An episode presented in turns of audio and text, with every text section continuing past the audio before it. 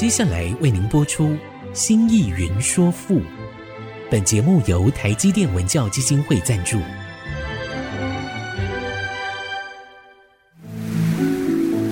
从气盖山河的朝代风华，到细腻抒情的人生长叹，跨越朝代，开启诗词盛世，《新意云说赋》。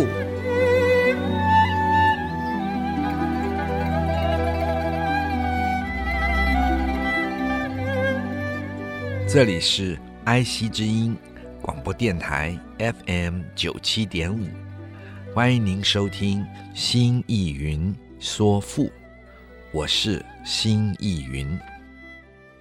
亲爱的听众朋友们好，我们的节目每周四晚上八点播出，周日晚上十点重播，在其他的时间里。听众朋友们可以点选 AOD 水显直播，点听每一集已经播出的节目。同时，这个节目呢，在四个 Podcast 平台同步上架，包括了 Apple、Google、Spotify 和 KK。Box，大家有更多的选择，欢迎在这些平台按下订阅键，就会收到每一集节目上架的通知，收听就更方便了。欢迎各位亲爱的听众朋友们收听，亲爱的。听众朋友们好，我们上一集讲到屈原所有幻想飞翔之地，始终是指向西北高原。屈原甚至于很明确地说：“西海以为奇，西海是他的目的地。”古人提醒我们说：第一，在远古的时期，华夏民族在西北是最重要的活动地区。从皇帝说起吧，尧、舜、商汤、西周、文王、武王，他们的活动地区。就都以西北地区作为了起点了。所以说，到了战国时代，远古的神话，大多数都还是以昆仑山为中心，是以西北地方的神话为主。上个礼拜说到这里。我今天再从这里开始，因为要提醒亲爱的听众朋友们注意一下古人的这一番说辞的特殊意义。古人说，西北地区是华夏民族的发展史所形成的一个古老地区。当然，东南也有，不过而后跨入一个新文明的时候，从黄帝代表一个新文明的开始，在这一个阶段中，华夏民族的活动区是在西北，也因此在历史上也就形成了一个。以西北地区为主的古老神话系统，当然了，历史是演进的。到了战国的后期，随着历史的演进、疆域的开拓，那么就以东方文化为中心，开始有一个新的系统发展。而这个新的系统的发展，是以齐国为中心，靠海边，因此以海为主的新的神话系统，也成为一个东方文化的象征与代表，就从齐国起来了。如同阴阳家周延代表的系统，也就是。以银海、以蓬莱仙岛为中心的新神话系统，到了秦汉以后，这个神话系统风靡了整个中国。如此，西北的神话系统逐渐的降低，而转向以东南的神话系统为主了。楚国是当时保存远古文化最完整的一个国家。古人说，唯一的一个国家。而这是屈原的创作背景，所以在神话方面，很自然的，就是降西北。以西北神话为主，而略东南，比较不提东南。这是因为屈原的作品在文章、楚辞的形成中，他取材的地域性和历史性。我们都知道，任何的作品。尤其是伟大的作品，伟大的文学作品，本身一定会反映出当时创作的环境，那个环境的客观性和现实性，一定表现在他作品之中。此外，还有不可言说的部分。这个不可言说的部分，也就是当年在屈原时候，西北正是强秦的所在。古人说：“事实山东诸国政治混乱，与南荆楚国没有两样。”当时战国的七国中，七雄中，只有强秦有一个统一的大战略，也因此，他收纳各国的贤士，并且尽情的视其才华，同时。以最好的功名、爵位等等来赏赐给这些各国的贤士，让他们出谋划策，同时也信任他们为秦国执政，使他们的才华完全的展露。原因是。这七雄中，只有秦国有一个天下的大战略观，有统一天下的最大的向往和意志。屈原以他的才华，与他卓越的才华和统一天下的可能性的这种才华。如果真从楚国出走，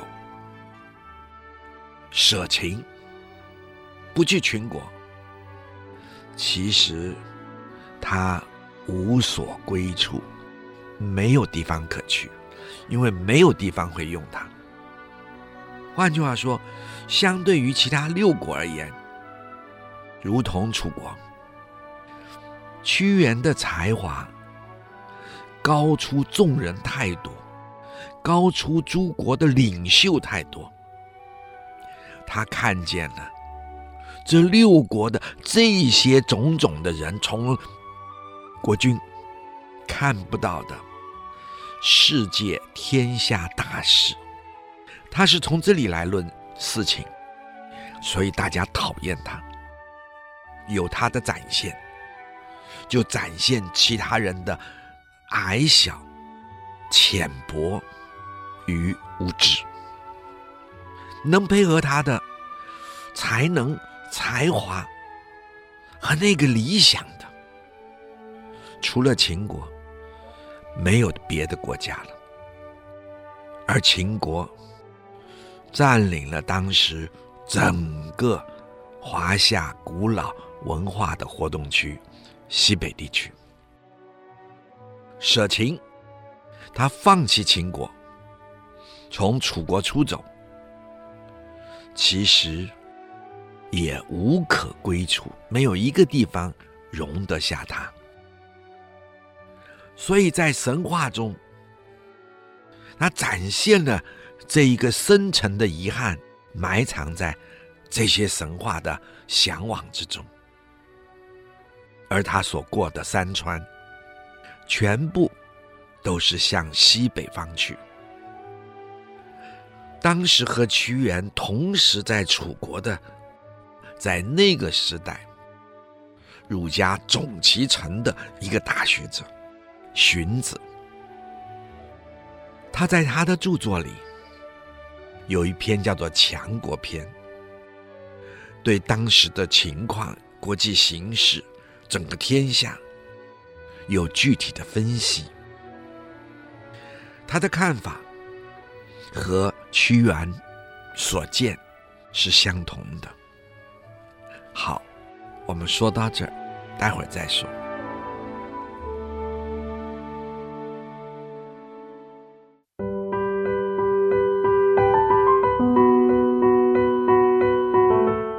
欢迎您再次回到爱惜之音竹科广播 FM 九七点五，新意云说赋。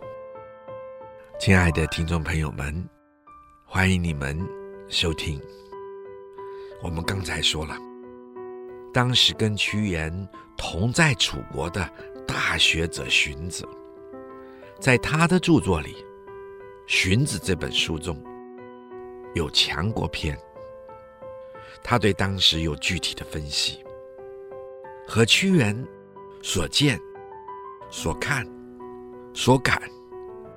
有非常多的相同之处，只是秦毕竟是个强敌呀。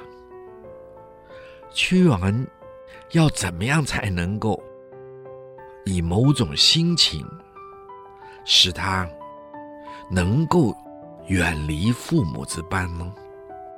而去仇仇之国认识，他的那个心情。他怎么调试？同时去到那里，其目的是统一天下。然而，那是铸成秦国，回过头来吞并自己的祖国啊！他和张仪，他和抒情不同，他和李斯，甚至于赵高这些人不同。这些人是谋的是自己个人的荣华富贵，至于自己的国家呢，不在他们关心之内。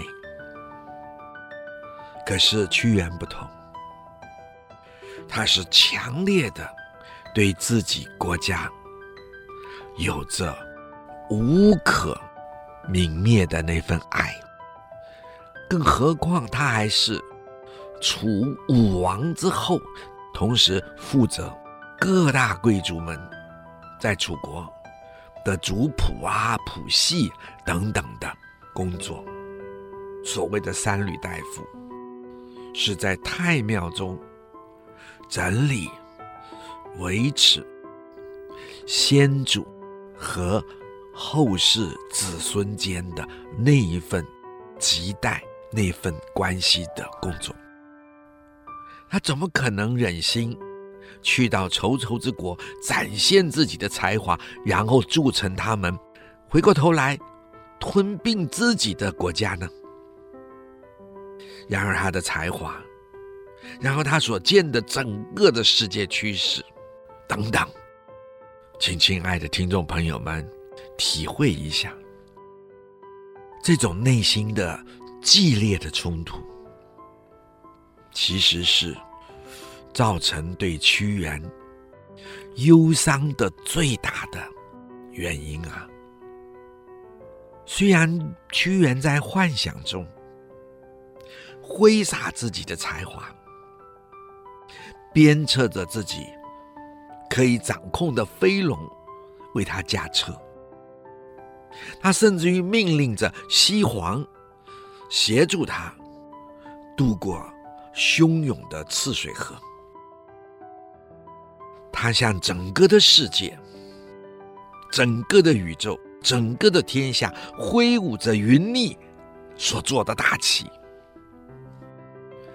而后，带着千辆的兵车向西齐发，去占领西北地区。或许我多说一句，去灭掉秦国。只是，这只是幻想，仅仅是短暂的快乐啊！而就在这个幻想中。就在出走的这个过程里，他忽然斜阳飘到了自己的家乡，一切就回归现实，他崩溃了，所有美妙的幻影即刻消失，就像仙度拉提十二点钟一敲，当当当，他就化回了原形，豪华的马车。变成了南瓜，所有的飞龙化成了小老鼠，而他来自楚武王苗裔的那份爱国心，瞬间笼罩一切，所有的幻想瞬间幻灭。屈原就在这样的幻灭中。结束了全篇，于是他说出：“乱曰，已矣哉！国无人，莫我知兮，又何怀乎故乡？寂寞足于为美政兮，吾将从彭贤之所居。”这诗终结的词语的意思是：近尾声了呀，到尾声了呀，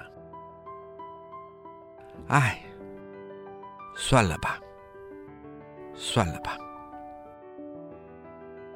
楚国中已没有任何的贤人，也没有了。能了解我理想和抱负的人啊，我又何必老是念念不忘自己的故乡呢？自己的祖国呢？在故乡，在祖国，既没有人来和我共同推行美政啊，那就让我。追随着圣贤于地下吧，让彭贤的爱国精神永垂吧。亲爱的听众朋友们，《离骚》展现了屈原个人的绝对悲剧性，呈现了人类在这天地间。所可能遭遇到的最无可奈何的际遇，在屈原来说，他拥有了一切的第一，他的天才，他的聪慧，他的自理能力，他的见解，他的见地，他所看到的整个当时世界天下的趋势，他的品节，他的德性，他的完美性。然而，这一切的第一，却挤压出了一个悲剧。一个绝对的个人的悲剧，这些际遇挤扁了一个汉室的天才，以至于这个天才只能用诗歌唱出了既是个人的，又是人类的瑰丽而又灿烂的哀歌，展现。人类个人终极性的生命局限，这是一个无可言说的命运问题。这也就是在西方文学上始终从个人出发而展现的悲剧精神。这个跟《诗经》三百篇不一样，《诗经》是中华民族在广土众民的基础上共同唱出的生命情感、对幸福的愿望和追求，对人类生命的全面肯定，即使挫折。也只是一时之间的。活着是人类最大被赐福的事件，幸福是人类最需要自身努力的追求。我们说到这儿，待会儿一下再说。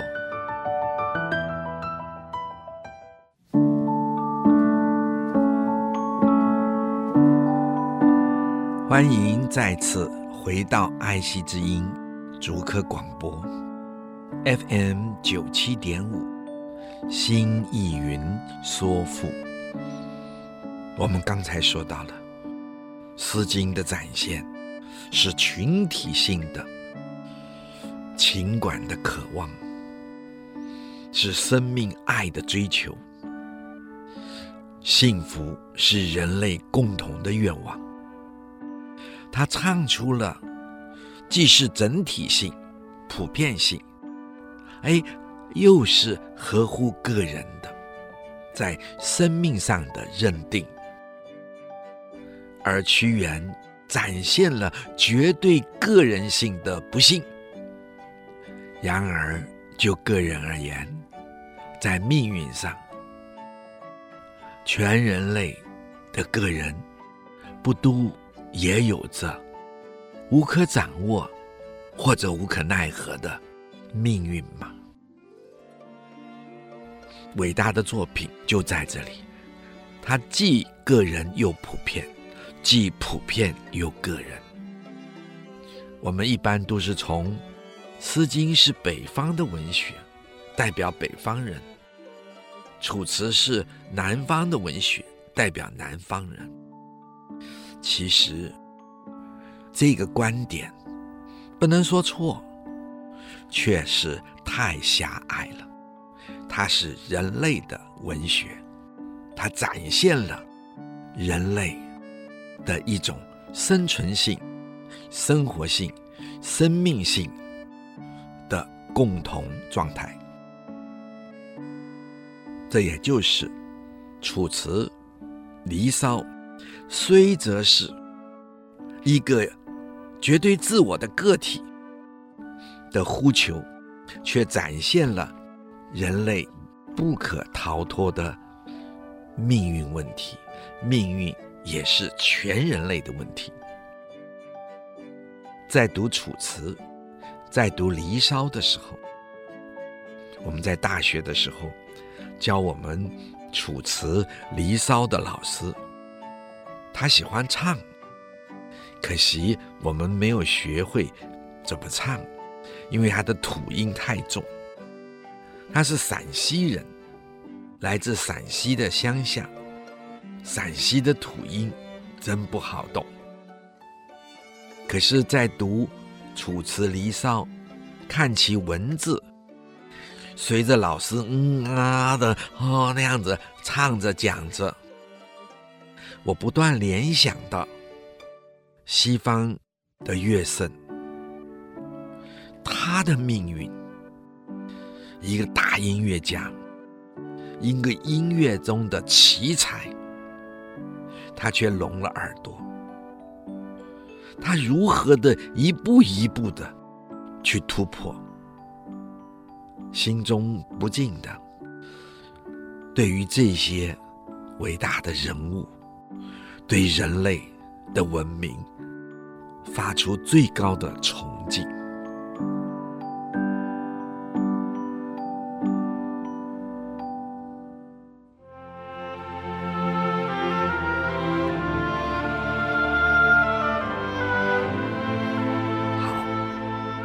接下来。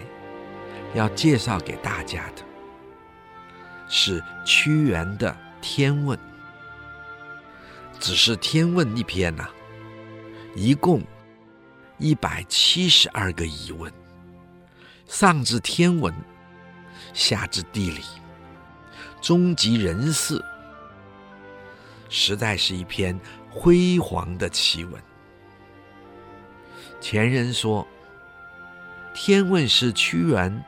创作的哲理诗，带着强烈的哲学性，在他不断的提出的问题中，更表达了他独特的思想。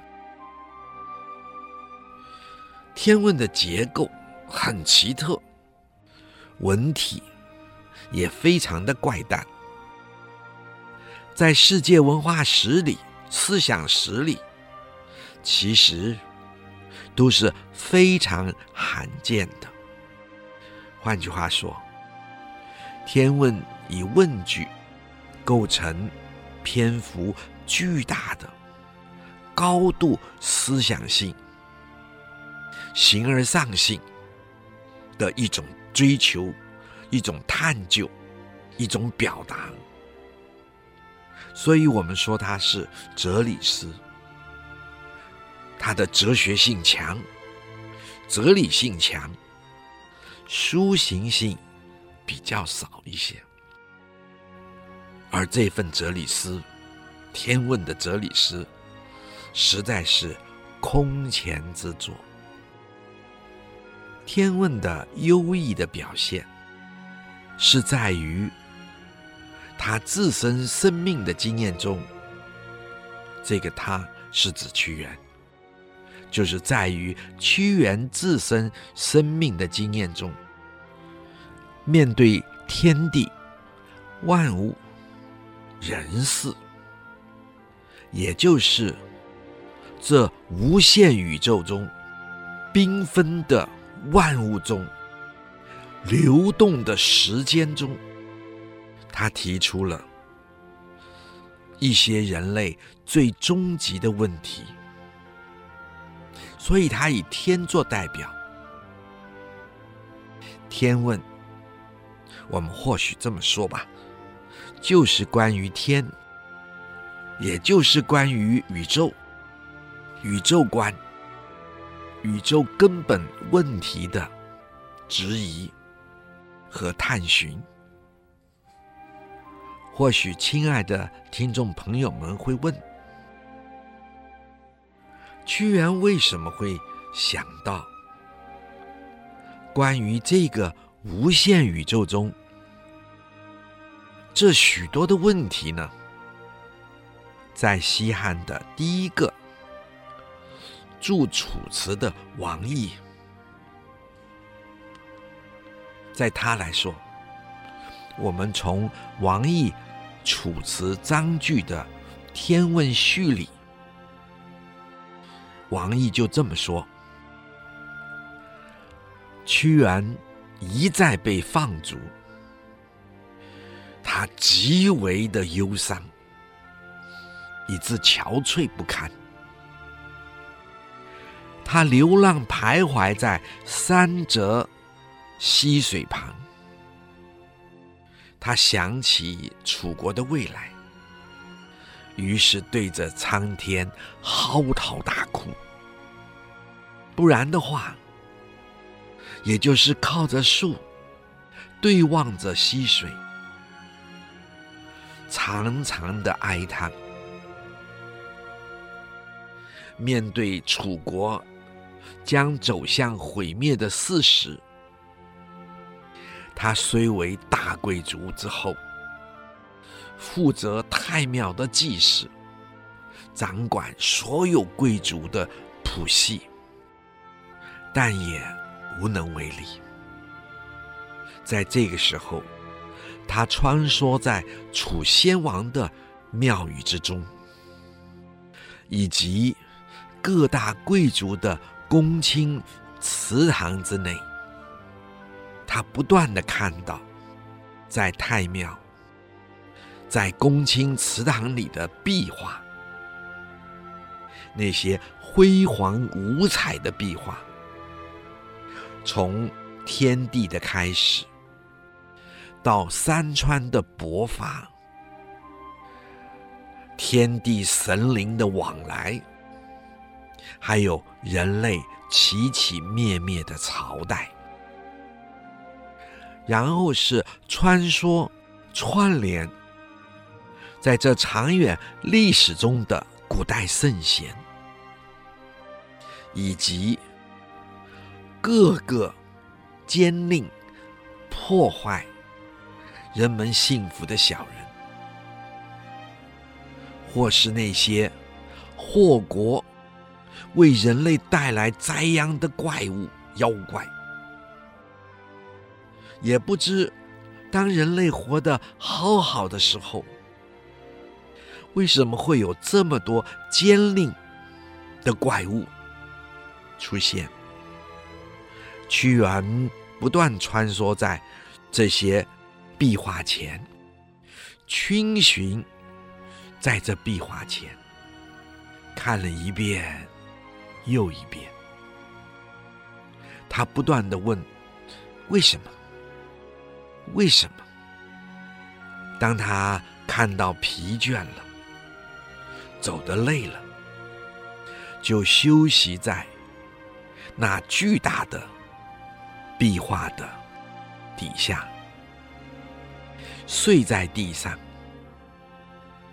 当他头一抬，眼一睁，啊，那绚丽五彩、恢宏的图像，那光怪陆离、奇伟伟绝的壁画，就落入他的眼帘。他最后在感怀万千中，提出了天问。并且也书写在墙壁上，大声问道：“为什么？为什么？”好，我们说到这，待会再说。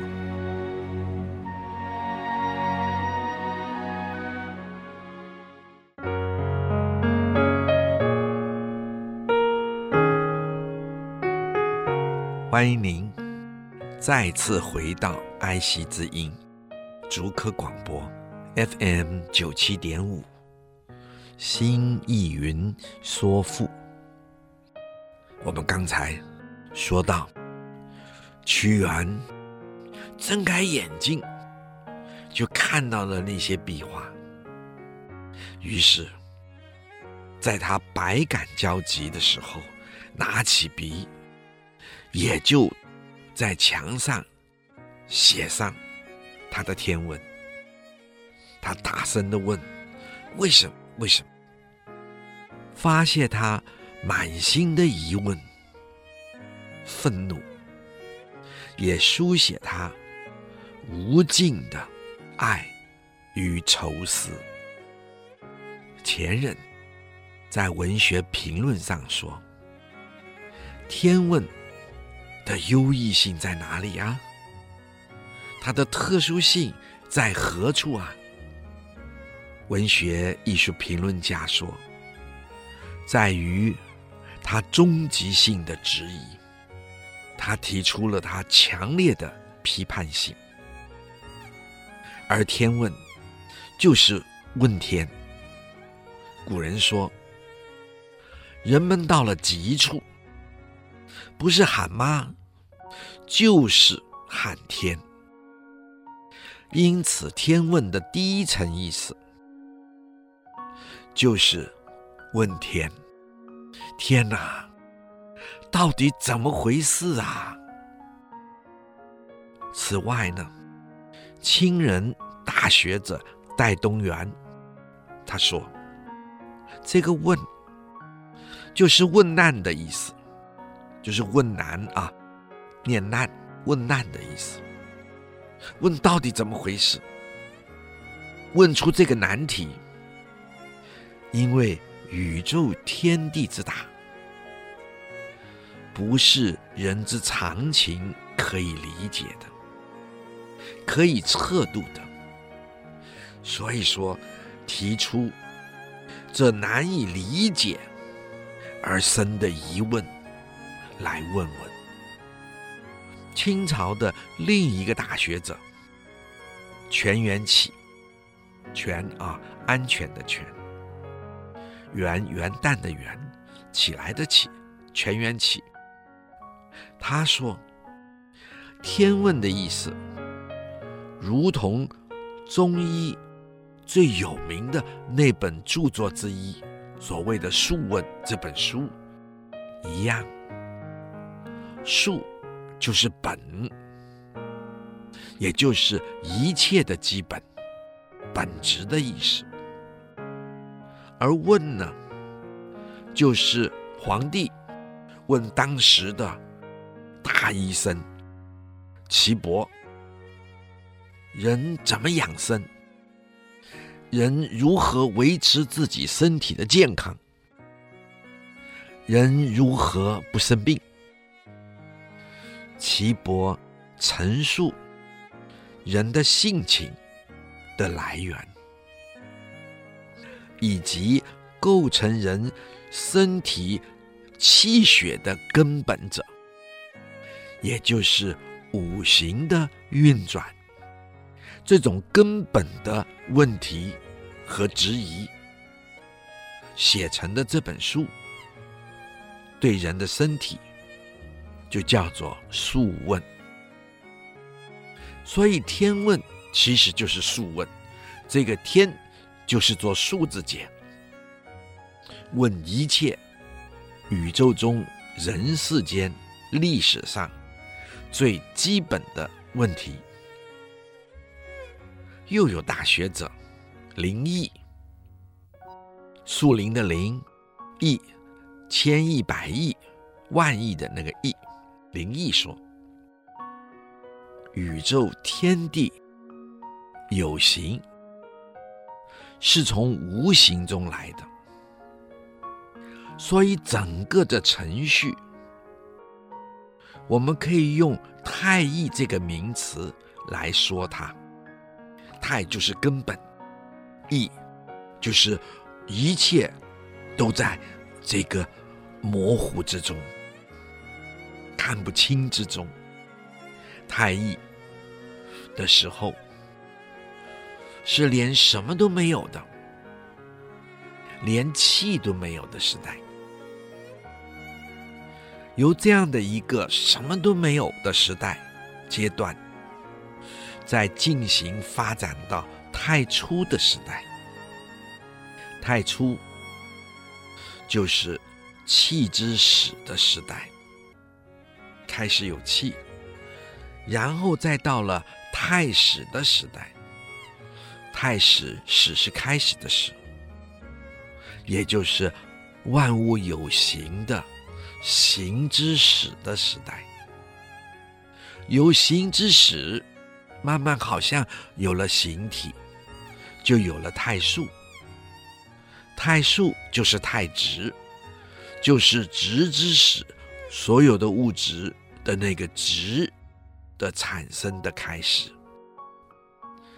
而当万物气形直具，形气形成了，物质的质地也具备了，如此，这个世界就有成住坏空了，生成了，发展一段时间，住啊，住下来了，发展一段时间，哎呦，腐朽了，最后消失了。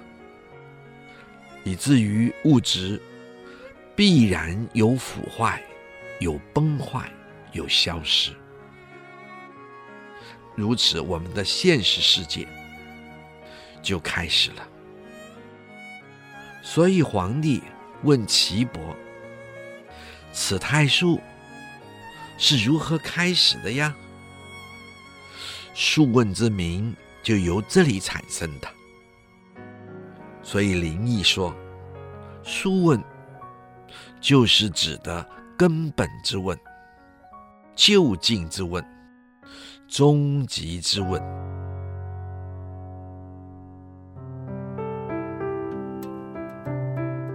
现在我们来看屈原的《天问》，举凡天地间的一切现象，事理。